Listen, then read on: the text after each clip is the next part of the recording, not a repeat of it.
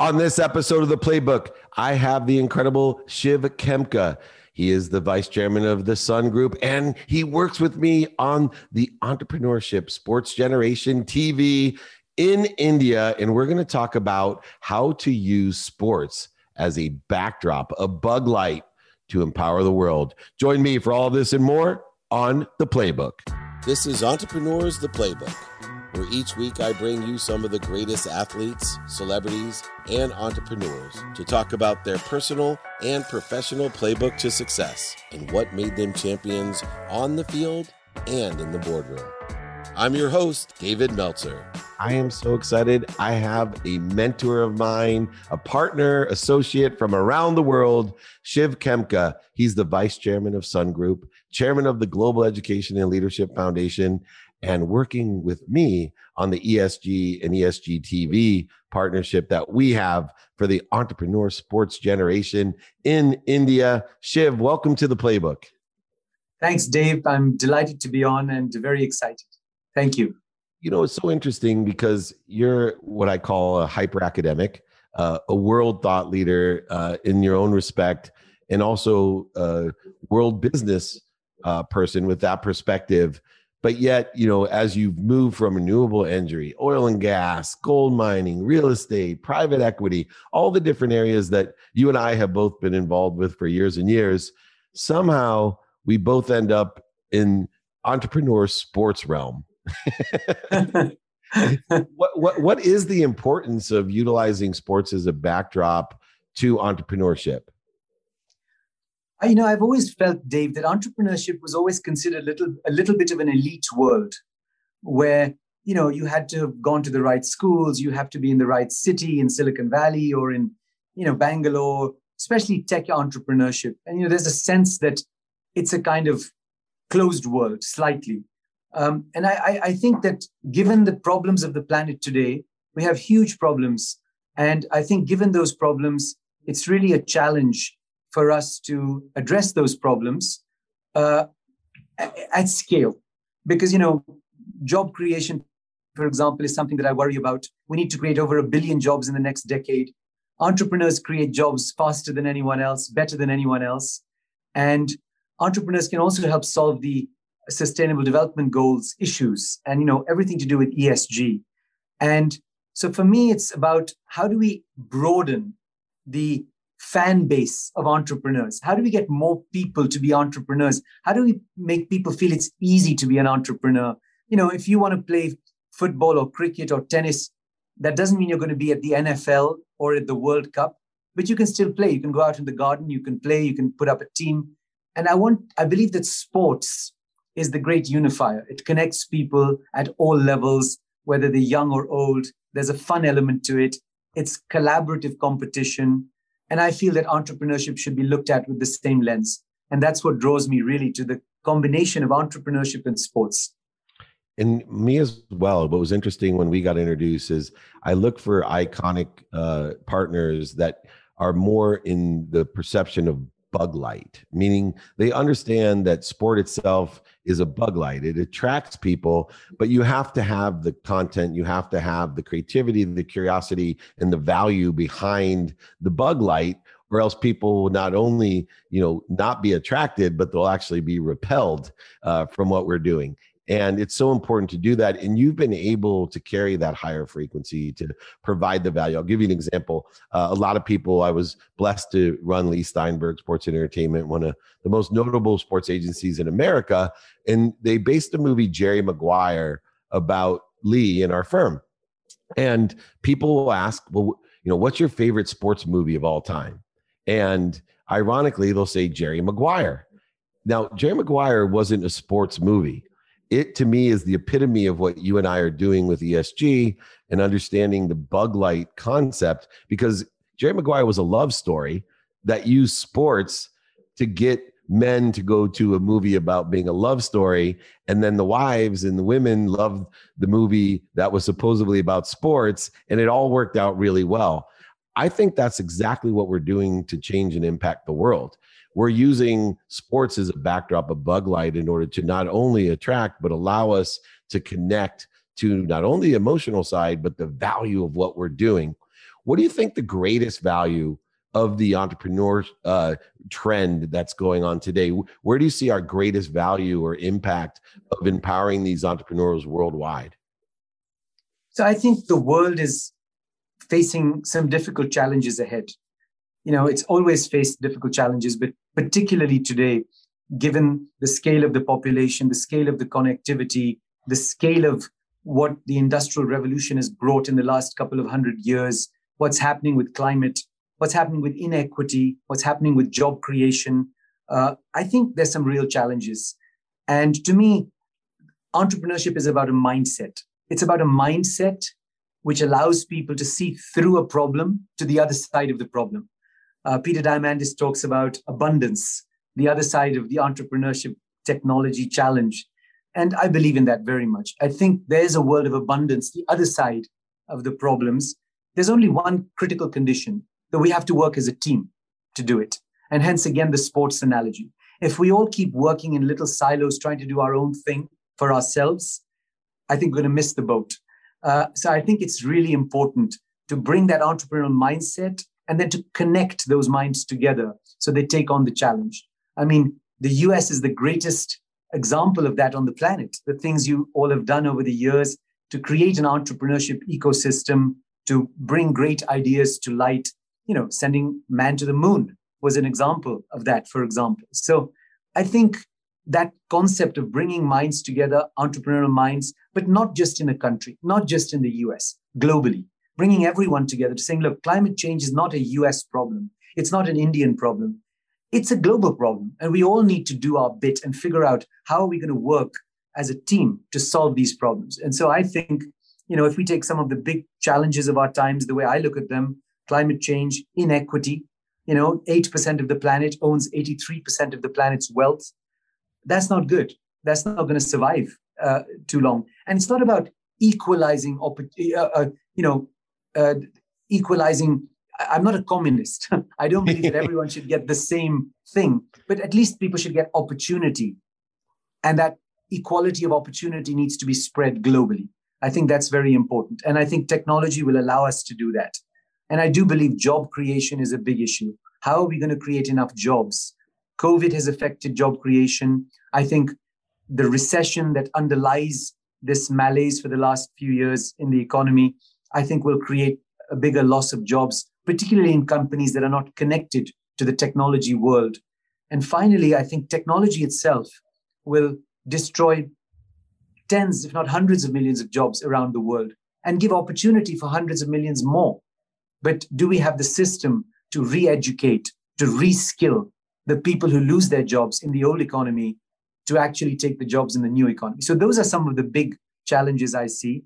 And I think the entrepreneurial mindset, if it's harnessed correctly by all of us, we can really make a difference. And it's not about governments and it's not about the private sector. It's not about the social sector. It's not about the media sector. It's about all of us as a team coming together and trying to figure this out you know learning from you uh and throughout the years it's interesting because several things come to mind one is just the simple aspect of problems and needs and you know entrepreneurs especially through sports are capable of solving problems and filling needs.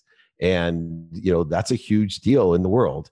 And then you mentioned this one which is extraordinary because i think you know dr wayne dyer is one of my mentors as well and he talks about changing the way that we look at things and the things we look at change. Uh, options and opportunity actually gives us a perception of freedom. When people feel there's opportunity and options, they feel free. When you take away the opportunity and you take away our choices, our options, uh, like you said, we we don't feel free. So it's not a matter of every, you know, I believe there's enough of everything for everyone. I'm an abundant thinker. I think we have everything we need. But regardless of whether you believe you're right where you're supposed to be or not, if you have these options and opportunities, uh, then we can have the creative forces, the expressions of genius come through us to serve all. Um, you know, one little uh, entrepreneurial venture can change an entire. You know, you you were in the oil and gas industry, and I always said, you know, it's interesting. The the shortage of fossil fuels doesn't bother me because I, I had faith in entrepreneurs. And it was like, that's the wrong way to look at it, Dave. I said, it's really not. I just think that someday we'll harness the power from the sun and we won't need any of these fossil fuels. Uh, the same thing with extracting clean water. Uh, and Bill Gates is showing us that you know we might even be able to shade ourselves uh, from from the sun. One entrepreneur, one thing can change everything. For you, wh- where's the greatest uh, need to provide more opportunity? Where's what problem needs to be solved the most? What should we prioritize? Because I think a lot of people get overwhelmed with A to Z. You know, we got to solve all this. Oh my gosh, where's the one bite that you feel people should be looking at to, to have the most impact? So I always believe in, you know, doing what I believe in, uh, Dave. So uh, what we are working on as a group, we were in hydrocarbons. We're moving forward from hydrocarbons to renewable energy, to uh, the energy transition, uh, to everything to do with the energy transition. So to me, that is where I believe we need to focus because energy fuels economies, fuels economic growth, and the energies of the past need to be redesigned uh, and put into a new format, which will be, you know, sustainable, climate centric, and allow us to live better lives in the future. So we are doing a lot of work on electric mobility, on electric vehicle battery technology, solid state batteries. We've just made an investment into a great company there. Uh, we are investing in uh, you know battery technology, metals, so everything to do with the energy transition. Uh, we're looking at green hydrogen. So we're doing a bunch of things that will allow us to say we did our part. You know, obviously, as a small, tiny investor group, we can't do too much, but we believe we can play our part. And as you said, you know, every entrepreneur can make a difference. And I think that's really important. But to me, the core thing, if you said to me, what's really even more core than the energy transition, I would really say it's our education system and the values framework that underlies our education system. And that's harder challenge in a way to solve than even the energy transition. Because the energy transition, lots of people are doing, they understand it. You know, Tesla has become you know a, a trillion dollar company because it's you know showing what can happen if you get the right ideas and you can create the right vision of a future energy uh, world, a future world of energy with new types of technologies that inhabit it. But to me, the key is values. And the values need to be values that are values of ethics, values of altruism, with an entrepreneurial mindset, values that say, look, this is our world uh, we don't want to live in our little you know I, I, can sit in my country and say this is my country. I don't care about the rest of the world. But i think those days are over because unfortunately everything we do affects everything else. Supply chains you saw what happened in the suez canal. The canal one ship turned the wrong way got stuck and suddenly the world lost you know tens of billions of dollars of value you know in, in a few days. So the world, we need to become responsible for the world. We need, need to become global citizens at our core. And I think that's about re-educating and not just education with a small e, which is, you know, math, science, etc., but education of values and the education with a big E, which says, look, we are, uh, uh, you know, one human race on the planet and we need to be open-minded and help others that are not as successful or lucky as we are. And, uh, you know, I think all of us need to play our part in that transformation of mindset. So we have a foundation which has a curriculum for ethical leadership, for example, which now reaches 3 million kids in 14 countries. We want to grow that to 100 million kids in the next few years.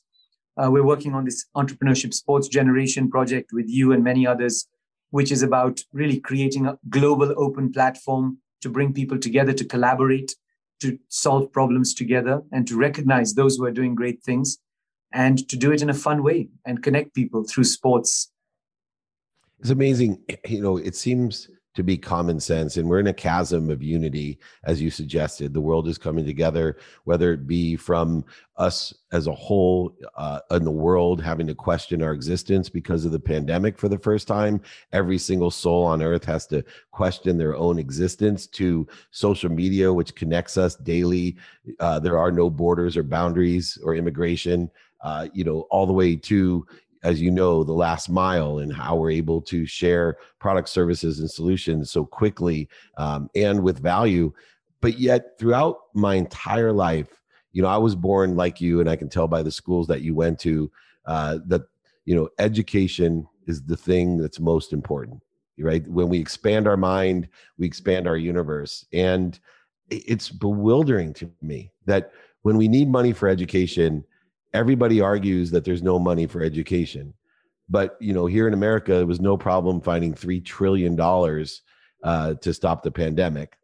Uh, you know i just wish you know when i was in my 20s that i had the influence that i had now to direct our economic forces to expand. You know imagine if we put 3 trillion dollars in america alone towards education.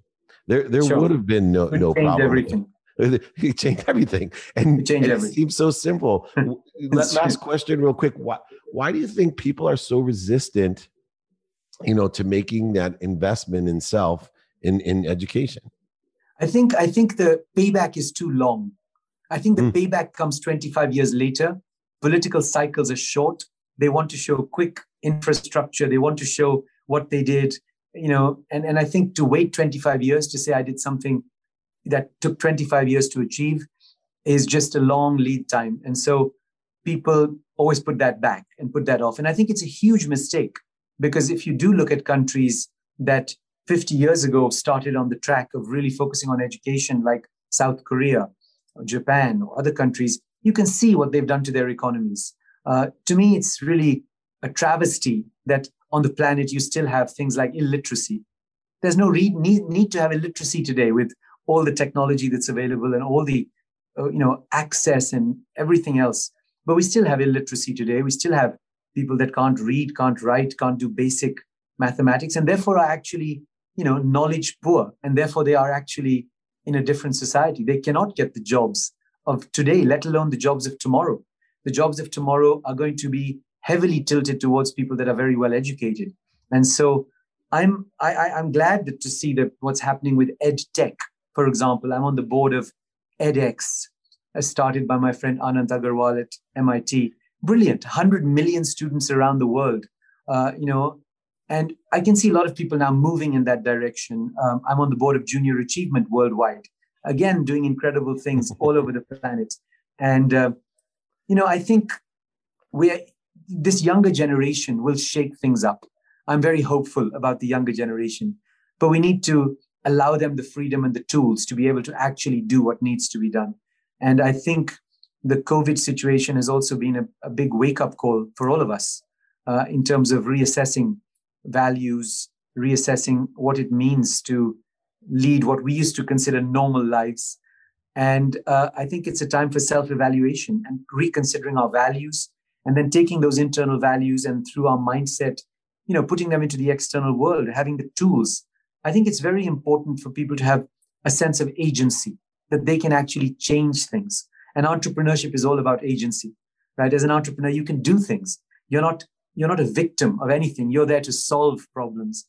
And whether it's in the area of business, politics, the social sector, media, technology, arts. I think that bringing these values through the lens of an agency entrepreneurship mindset into action is what we need to do. And I think education is fundamental. And that's what we're trying to do with ESG, ESG TV, is utilize the education as a catalyst to help expand, grow, and accelerate our understanding and our forgiveness and accountability to all the things that we uh, have to change in order for us to actually survive. Um, as Chief Chancellor of Junior Achievement University and someone who appreciates all that you do for junior achievement, which I also think so important. Uh, I'm going to end with what I think is a great lesson my mom had shared with me, and she always said when I was thinking about dropping out of law school, and I had to take loans, and we were in a recession in America, no jobs, and you know so much worry and stress like many students have today. And she just said, you think education is expensive, try ignorance. so true, so true. Absolutely. you know, education is fundamental, it's critical. And I do think that we also need to reinvent what education means uh, in terms of allowing people the freedom to educate, you know, through micro degrees, micro courses, and all the things that are happening. A lot of interesting things happening with uh, in the ed tech space. So I think it's going to be a very interesting time in the coming years. I'm very optimistic, especially with leaders like you. Well, I hope you enjoyed this week's episode of The Playbook as much as me. On a personal note, I just wanted to thank everyone for making The Playbook such a success. Don't forget to continue it by sharing, subscribing, and listening to your favorite episodes. This is Dave Meltzer with The Playbook.